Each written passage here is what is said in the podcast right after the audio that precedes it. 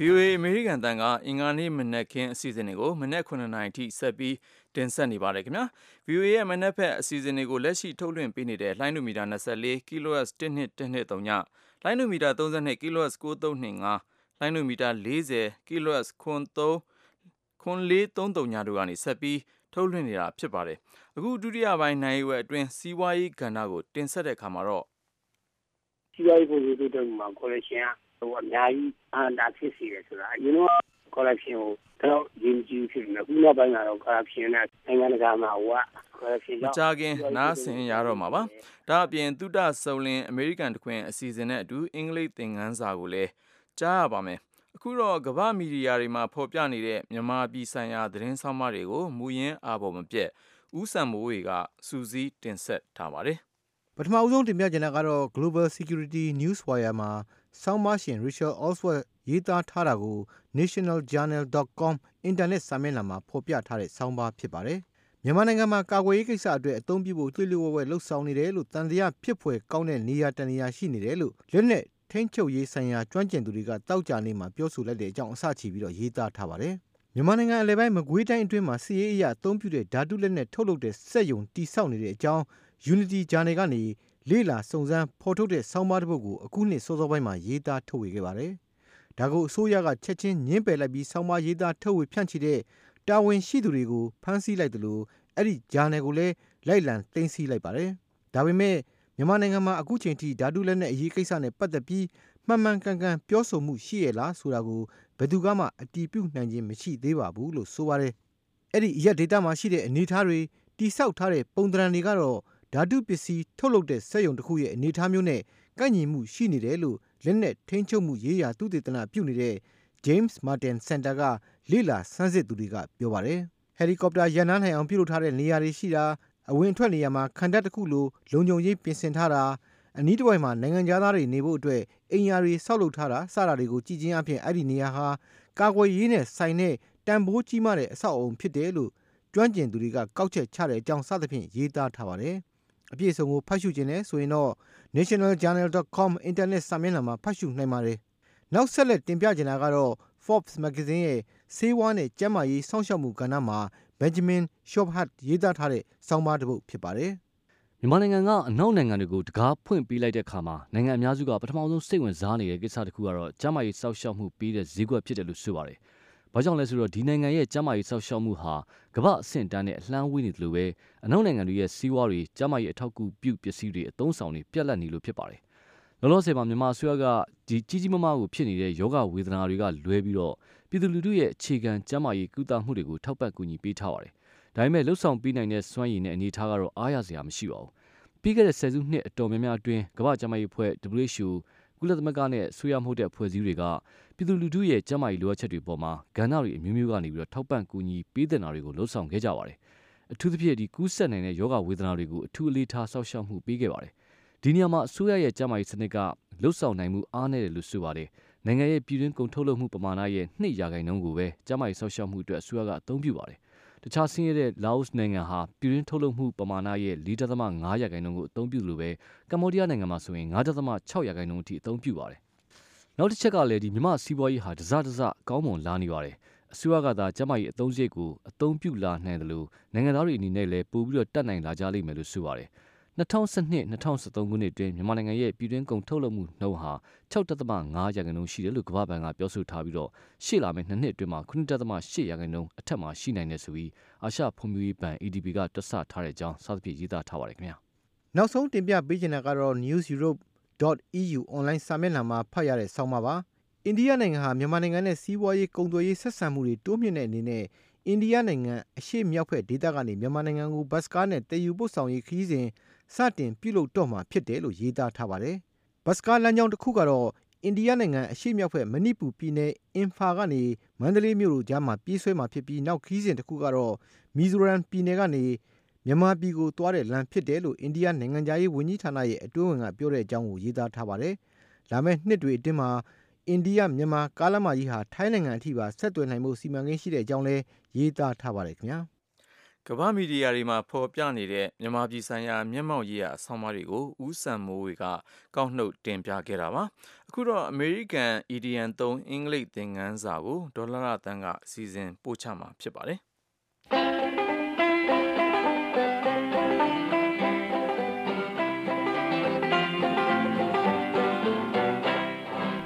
ဒီကနေ့မနေ့ကျင်ပြမယ် idiom အသုံးကတော့ lend a hand ဖြစ်ပါတယ် စာလုံးပေါင်းက L E N D lend ကငှားတာ A ကတစ်ဖက်တစ်ခု H A N D hand ကလက်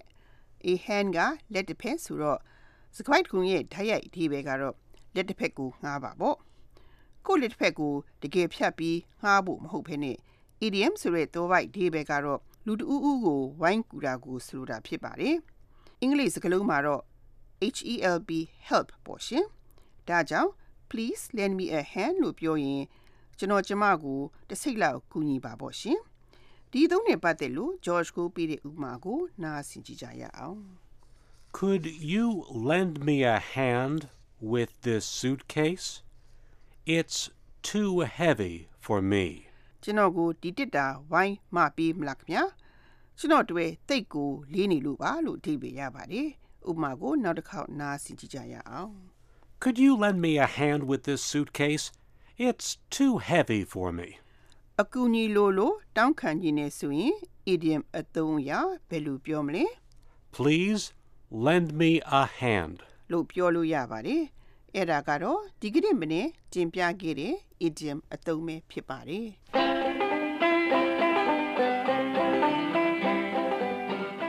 မေရိကန် EDN 3အင်္ဂလိပ်သင်ခန်းစာကိုဒေါ်လာလာတန်တင်ဆက်ခဲ့တာဖြစ်ပါတယ်အခုတော့စောစောကအမည်သဘောကြားခဲ့ရတဲ့စီးပွားရေးကဏ္ဍကိုတင်ဆက်ပါမယ်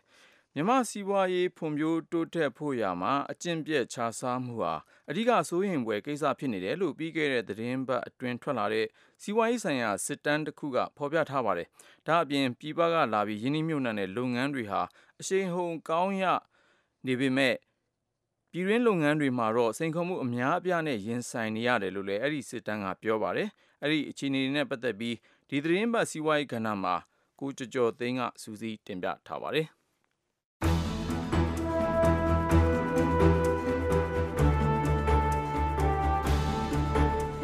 မြန်မာစီးပွားရေးဖွံ့ဖြိုးတိုးတက်မှုအတွက်ရှိနေတဲ့အခွင့်အလမ်းတွေနဲ့ရင်ဆိုင်နေရတဲ့စိန်ခေါ်မှုတွေကိုလေ့လာဆန်းစစ်ထားတဲ့စီးပွားရေးဆိုင်ရာစစ်တမ်းတစ်ခုကို ပြီးခဲ့တဲ့သတင်းပတ်အင်္ဂါနေ့ကရန်ကုန်မြို့မှာထုတ်လိုက်တာပါ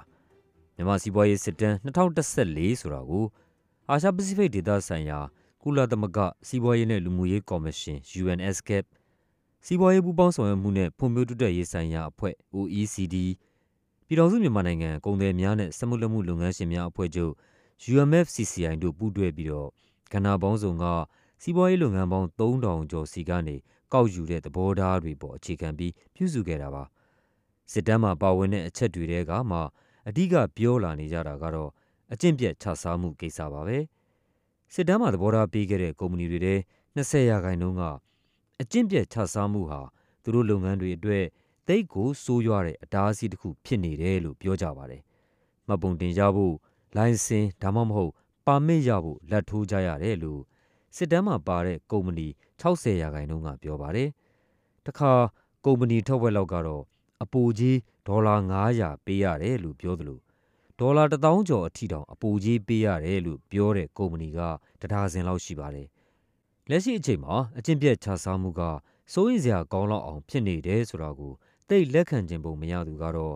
စီးပွားရေးတက္ကသိုလ်အငိမ့်စားဒုတိယပါမောက္ခချုပ်ဦးကျော်မင်းထွန်းပါ collection ကြောင့်တော့ကျွန်တော်ကစက်ကြီးကမဖြစ်ဘူးတင်တယ်ဒါပေမဲ့ theory ရတော့မှန်ပါတယ်စီးပွားရေးပုံစံတိုးတက်မှုမှာ collection ကဟိုပါပေါ့နော် ဒီဟိုအများကြီးဟိုအဟံတာဖြစ်စီတယ်ဆိုတာအရင်က collection ကိုဟိုတော့ရင်းကြီးဖြစ်နေခုနောက်ပိုင်းကတော့ corruption နဲ့ဒီ government ဆက်ပြီးတော့ပေါ့ corruption ကိုတော့တော်တော်လေးနိုင်ငံတကာမှာဟိုက corruption ကြောင့်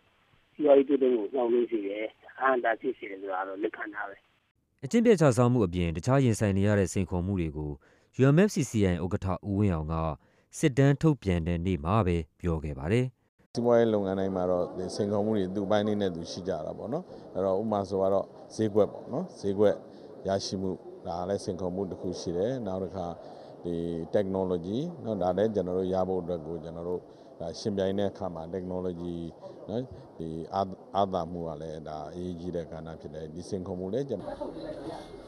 ဒါအပြင်လူသားအရင်းအမြစ်လို့ခေါ်တဲ့ကျွမ်းကျင်ဝန်ထမ်းရဖို့ကိစ္စဟာလည်းအထူးသဖြင့်တော့ပြည်တွင်းလုပ်ငန်းတွေအတွက် ကြီးမားတဲ့စိန်ခေါ်မှုဖြစ်နေတာပါပြည်ပကဝင်လာတဲ့လုပ်ငန်းတွေအနေနဲ့ကလုပ်ငန်းအတွေ့အကြုံရှိပြီးသားကျွမ်းကျင်ဝန်ထမ်းတွေငကိုယ်တည်းကရှိထားပြီးသားဖြစ်တယ်လို့လိုအပ်ရင်လည်းထပ်ပြီးခန့်ထားနိုင်တဲ့အခြေအနေရှိပေမဲ့ပြည်တွင်းလုပ်ငန်းတွေကတော့ကျွမ်းကျင်ဝန်ထမ်းတွေကိုထိုက်တန်တဲ့လစာနဲ့ခံစား권ပေးဖို့တွန့်ဆုတ်နေတာကအဓိကအကြောင်းဖြစ်တယ်လို့ဦးကျော်မင်းထွန်းကမြင်ပြီးရှင်ပြန်နိုင်စွမ်းရှိအောင်လုပ်ဖို့အကြံပေးပါတယ်။ဒီလိုလုပ်ငန်းတွေအနေနဲ့လည်း ပြုပြင်ရမှာပေါ့နော်သူတို့ရဲ့ပြုပြင်ရမယ့်အချက်ကကတော့ရရမြဟိုဟာလူဘိုးရုံပဲထိုက်တဲ့လန်ပေးနိုင်အောင်လုပ်ရမယ်အဲ့ဒါတော့ဒါစမ်းနေလောက်တော့လို့ကျင်တော့ထိုက်တဲ့လန်ပေးဒီမှပြည့်တဲ့ဘောပေါ့နောက်တစ်ပိုင်းကလည်းဗာဖြစ်နေဆိုကျွန်တော်တို့ကဒီခုန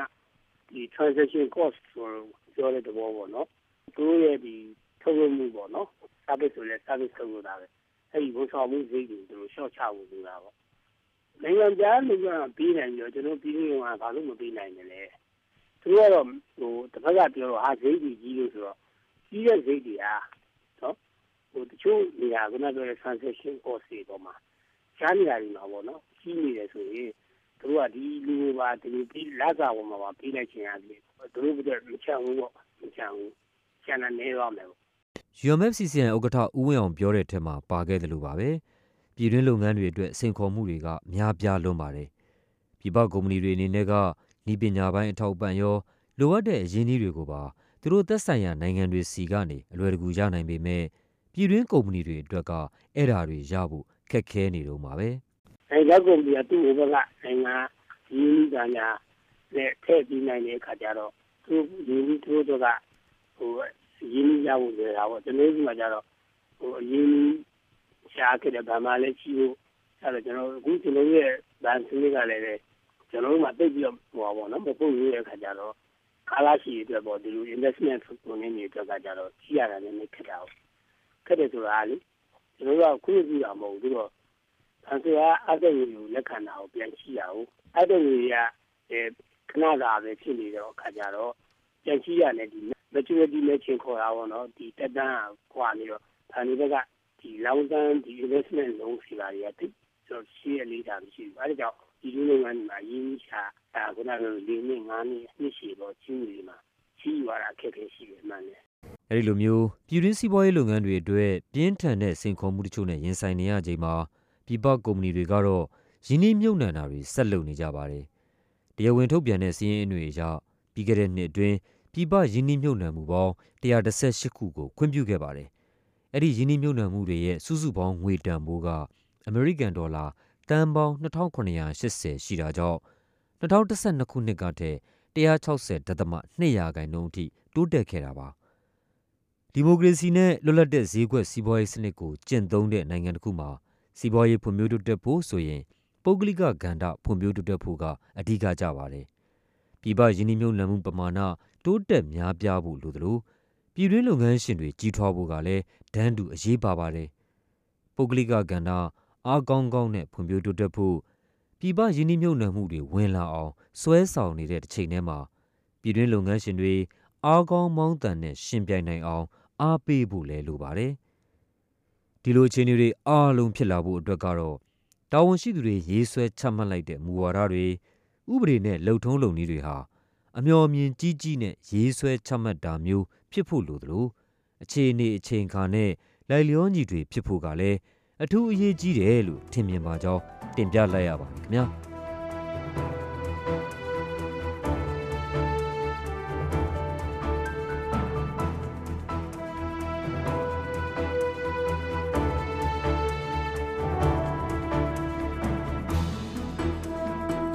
မြန်မာနိုင်ငံကအကျင့်ပြက်ခြားစားမှုတွေနဲ့ပတ်သက်ပြီးကိုကျော်ကျော်သိန်းစူးစီးတင်ပြခဲ့တဲ့စီးပွားရေးကဏ္ဍကိုနားဆင်ခဲ့ရတာပါ။သောရရှိမြခင်ဗျာမြန်မာ VOA မြန်မာပိုင်းကဓာတ်ရိုက်ထုတ်လွှင့်နေတဲ့မြန်မာရုပ်ရုပ်မြင်သံကြားအစီအစဉ်တွေကိုမြန်မာစံတော်ချိန်ည9:00နာရီကနေ9:00နာရီခွဲအထိ Asia Set 7ကနေတင်ဆက်နေပါတယ်။နောက်တနေ့ည9:00နာရီမတိုင်ခင်အထိအချိန်ချင်းထပ်မံထုတ်လွှင့်ပေးနေတာဖို့ရှုစားနိုင်ပါတယ်ခင်ဗျာ။အခုတော့ဒီတစ်ပတ်တုဒ္ဒဆုံလင်အမေရိကန်တခွင်အစီအစဉ်မှာကိုဇော်ဝင်းလှိုင်ကစီစူးစီးပြီးတော့စီစဉ်ထုတ်လွှင့်ထားတာကိုနားဆင်နိုင်ပါပြီ အ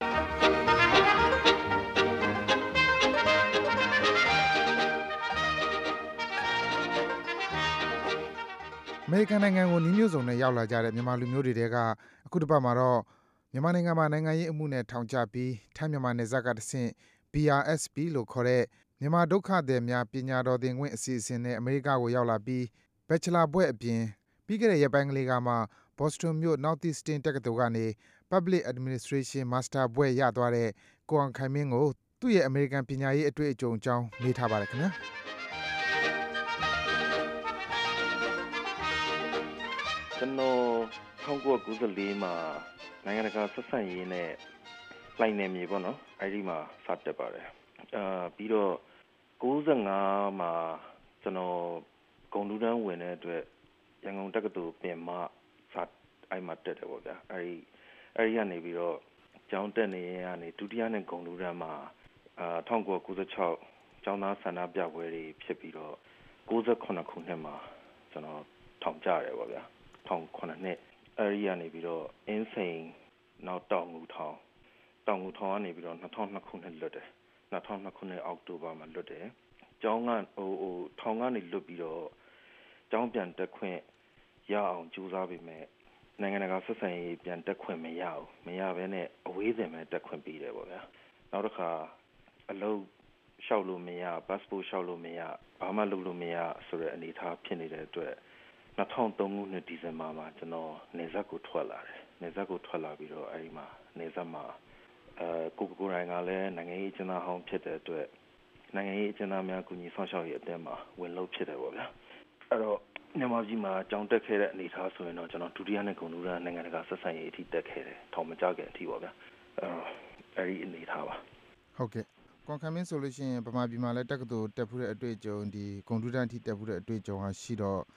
ကျွန်တော်တို့ကျွန်တော်သိချင်တာဒီဘက်ကပညာရေးကျောင်းတက်ရတဲ့ပုံစံပေါ့နော်ပညာရေးစနစ်ကတော့တော့ပြောတာပေါ့ကျောင်းတက်ရတဲ့ပုံစံချင်းကွာခြားမှုလေးတွေကွန်ကွန်ခမင်းအမြင်လေးကိုအရင်ပြောပါလားဟိုဗမာပြည်မှာတက်ရတဲ့အနေထားရဲ့အမေရိကမှာတက်ရတဲ့အနေထား အမေရိကမှာဘယ်လိုစတက်လဲဗျ Bachelor စတက်သလားဒါမှမဟုတ်လဲ Master တောင်းတောင်း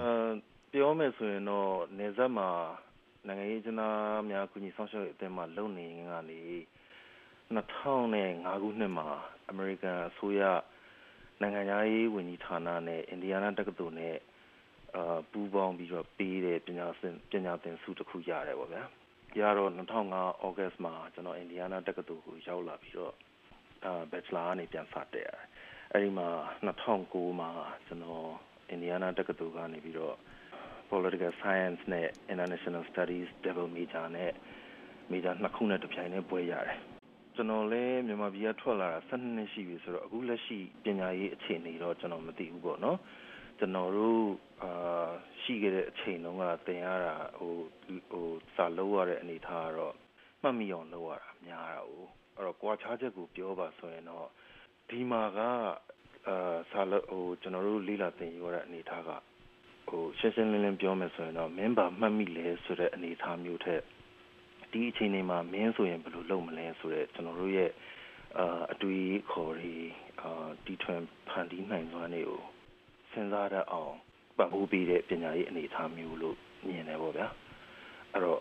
အာအဓိကကွာခြားမှုကတော့အဲ့ဒီလိုမျိုးကျွန်တော်မြင်ပါတယ်ဆိုတော့ဗျာအခု ဟိုကြည့်ကြမယ်ဆိုလို့ရှိရင်ဗမာပြည်အနေထားကိုပြန်ကြည့်မယ်နောက်ဒီမှာကိုတက်ရတဲ့အနေထားနဲ့နိုင်ရှင်ကြည့်မယ်ဆိုလို့ရှိရင်တဘောကဗမာပြည်မှာဆိုလို့ရှိရင်ကြောင်းတက်ခွင့်တောင်မှအကြောင်းဆက်တက်ချင်တာတောင်မှတက်ခွင့်ဟိုပိတ်ခံခဲ့ရတယ်ပေါ့နော်ဆိုတော့ဒီမှာကျတော့ကိုရုကိုချွန်ဆိုပေမဲ့လည်းဒီမှာအခွင့်အလမ်းတွေဖွင့်ပေးထားတယ်ပတ်စံချီပြီးတက်ချင်လဲတက်ခွင့်ပေးတယ်ပေါ့နော်အမေရိကန်ရဲ့ပညာရေးစနစ်က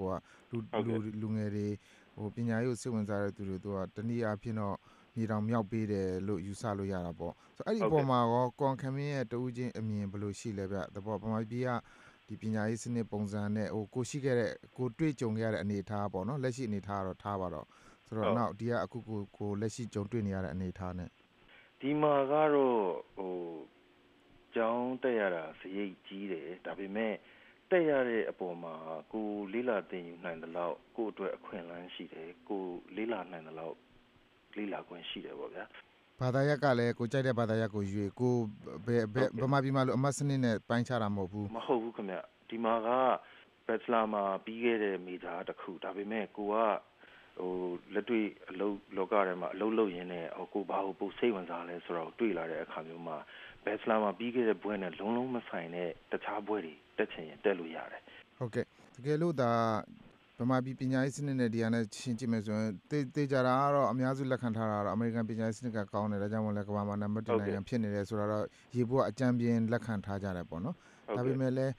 ဟိုမြန်မာပြည်မှာကျတော့ပညာရေးစနစ်ကအခုပြောနေကြတာဟိုဟောပေါ်တော်လေးချွတ်ချုံကြနေတယ်နောက်ကျကြံခဲ့တယ်အဲ့ဒီအတွက်အများကြီးပြင်ပြောင်းလဲဖို့လိုတယ်ဆိုပြီးတော့ဟုတ်ကဲ့ဟိုထောက်ပြနေကြတာရှိတယ်အစိုးရကိုယ်တိုင်ကလည်းအခုလက်ခံပြီးတော့ပြင်ပြောင်းလဲရေးကော်မတီတွေပါလွတ်တော်ထဲမှာအစားလုပ်နေကြပြီပေါ့နော်ဟုတ်ကဲ့ဆိုတော့ တကယ်ဟိုကွန်ခမင်းကတော့ပညာရေးစနစ်နှစ်ခုစလုံးကိုထထဝင်ဝင်ကျောင်းသားအနေနဲ့ဝင်ပြီးတော့ကြည်ဘူးတယ်ဟိုတက်ဖူးတယ်လေ့လာဖူးတယ်ဆိုတော့ဒီပြောကြကြေးဟေးဆိုလို့ရှိရင်ဗမာပြည်ကပညာရေးစနစ်ကိုပြင်ပါမယ်ဆိုလို့ရှိရင်ကွန်ခမင်းအမြင်အရဘယ်ဟာကတဘော1နှစ်3ဆိုကြပါစို့3ချက်လောက်ကိုကျွန်တော်တို့ပြောမယ်ဆိုရင်ဘယ်ဟာတွေကပို့ပြီးတော့အဓိကကြတဲ့လိုအပ်ချက်တွေလို့မြင်ဟောပြောမလဲအာနံပါတ်1အချက်ကတော့အစိုးရရဲ့အဲဥဆောင်ကူညီထောက်ပံ့မှု အရေးကြီးဆုံးလိုတယ်။သူတို့ကိုယ်တိုင်ဒီစနစ်ကအလုံးမဖြစ်တော့ဘူးပြုပြင်ပြောင်းလဲမှလိုမယ်။အဲ့ဒီအတွက်ပြုပြင်ပြောင်းလဲဖို့သူတို့ကိုယ်တိုင်ပါဝင်ဥဆောင်ပြီးတော့လုပ်မှရမယ်။နံပါတ်2အချက်ကစနစ်ပေါ့နော်ပညာရေးစနစ်ဆိုတဲ့အနေအထားမှာ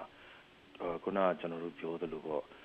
ဟိုအလွတ်ကျက်ဆိုတဲ့ဟာမျိုးကိုမဟုတ်တော့ဘဲနဲ့လူတယောက်ချင်းစီကိုယ့်ဟာကိုယ်ဆင်ခြင်တွေးတောနိုင်အောင်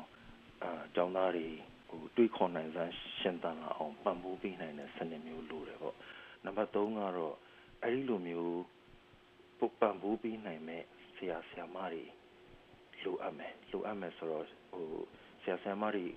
အတွက်အရေးချင်းမြင့်ပေးဖို့လက်ရှိရှိနေတဲ့ဆရာဆရာမတွေကိုလုံလောက်တဲ့ပံ့ပိုးမှုတွေလုပ်ပေးဖို့လိုအပ်တယ်လို့မြင်ပါတယ်ကျွန်တော်ပြောချင်တာကတော့ကျွန်တော်လည်းဒီခေတ်ဒီစနစ်ဒီပညာရေးစနစ်က ဟိုထွက်လာတဲ့လူတယောက်ပဲပေါ့နော်ဟိုဆိုလိုချင်တာကတော့လုပ်လို့ရပါတယ်ဟိုဟိုထူထူထူထူကြီးတော်နေလို့သူများတဲ့ပါနေလို့ကျွန်တော်တို့ဒီလိုမျိုးဖြစ်လာတာမဟုတ်ပါဘူးအဲ့တော့ဆိုလိုချင်တာကရီမန်းချက်လေးတစ်ခုထားပြီးတော့အဲ့ဒီရီမန်းချက်လေးနဲ့ကြိုးစားမယ်ဆိုလို့ရှိရင်အခွင့်အလမ်းတွေကြုံလာတဲ့အခါမျိုးမှာအစင်းနဲ့ဖြစ်ပါတယ်အဲ့တော့ဆက်လုပ်ချင်တဲ့လူတွေလည်းစူးစမ်းပြီးလုပ်ကြဖို့ ဖြစ်ပါတယ်လုံနိုင်ပါတယ်ဆိုတာမျိုးကျွန်တော်တိုက်တွန်းနေပါတယ်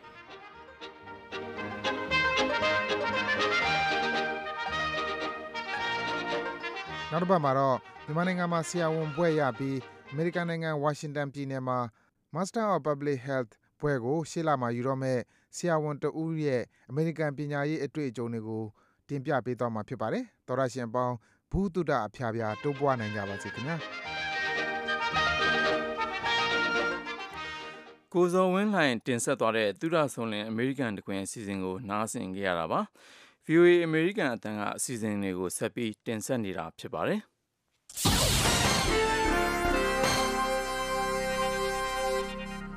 အမေရိကန်ဆိုရရဲ့သဘောထားအမြင်အာဘော်ကိုတင်ပြပါတော့မယ်ရှင်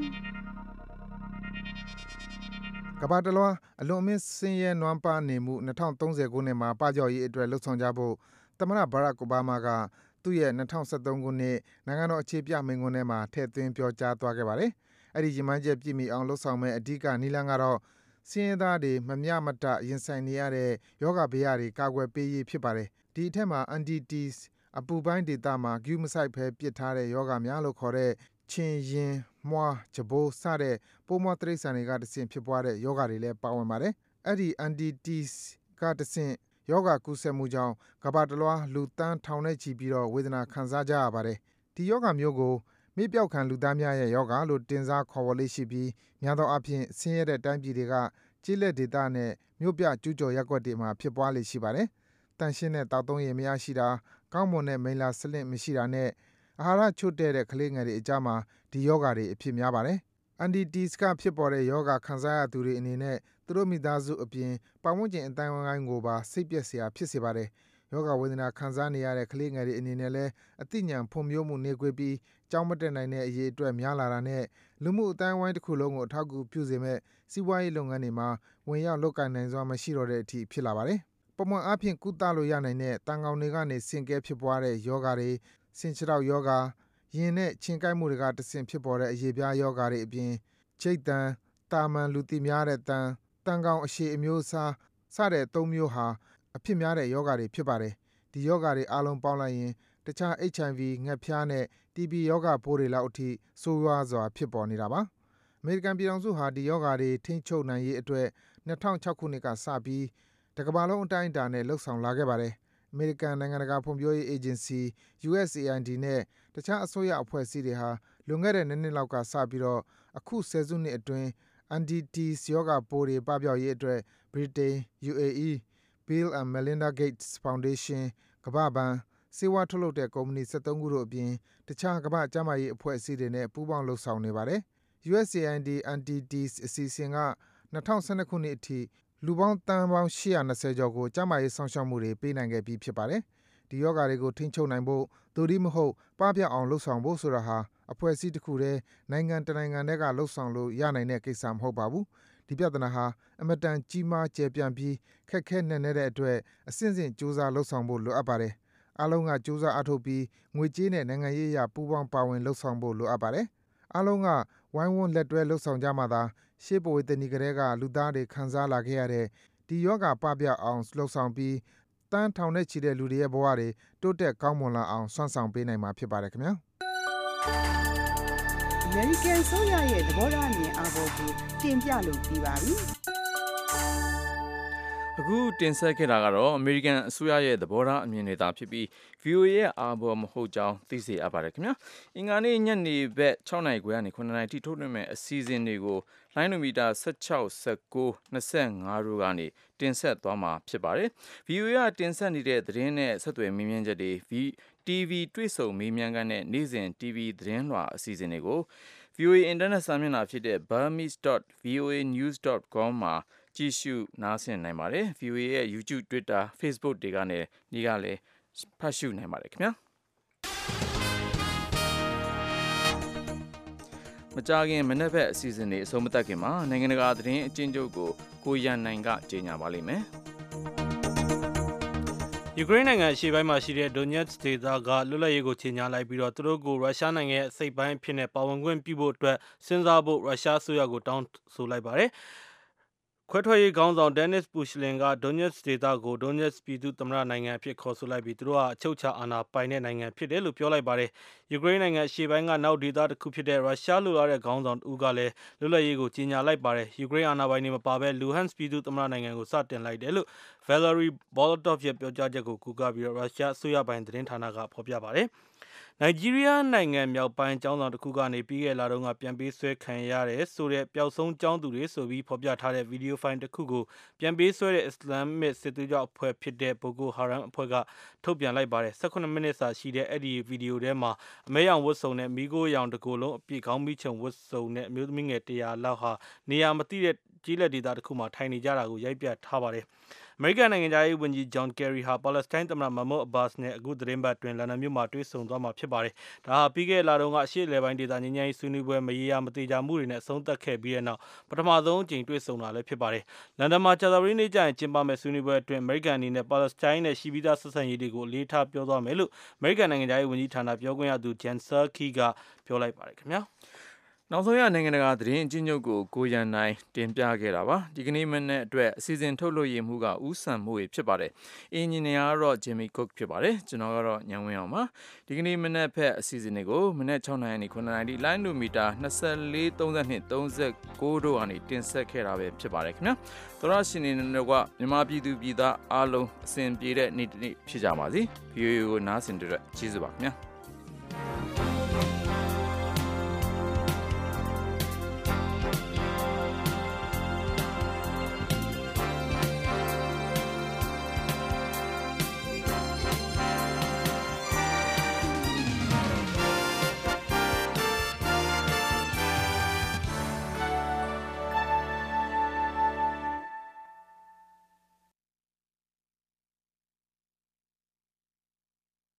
This program has come to you from the Voice of America, Washington.